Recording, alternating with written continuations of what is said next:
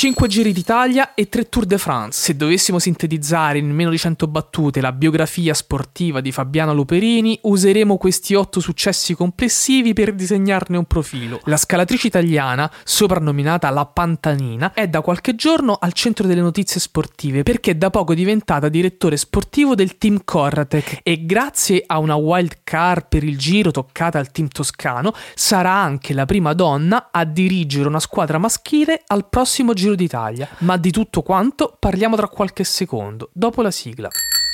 Una ruota tira l'altra. Spiegami un po'. Una ruota tira l'altra. Forte. Una ruota tira l'altra. Ma davvero? Una ruota tira l'altra. Ma perché?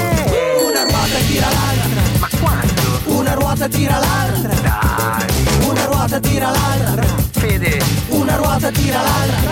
Altro del presente e futuro della Pantanina.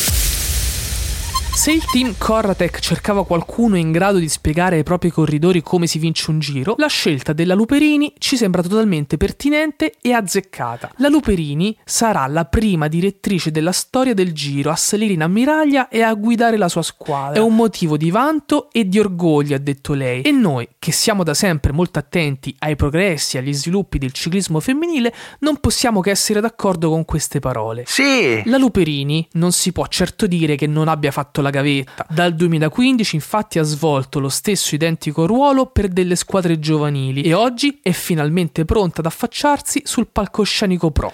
Intervistata da Il Tirreno, l'ex corridrice, ma ormai dovremmo chiamarla DS, ha raccontato come si sta trovando in questa nuova posizione. In particolare ha detto che non trova difficoltà a relazionarsi con un team maschile. Forte! Riesco sempre a instaurare un buon dialogo con i giovani. Purtroppo a molti di loro mancano le basi culturali dello sport ciclistico. Molti non sanno addirittura chi sono stati Coppi o Bartali. Talvolta ignorano i nomi di Ballerini o di Martini. L'unico tuttora abbastanza popolare è Marco Pantani. Ha dichiarato la DS che certamente dovrà lavorare molto e alla quale auguriamo tanta fortuna. E noi non vediamo l'ora di osservarla in azione durante il prossimo giro.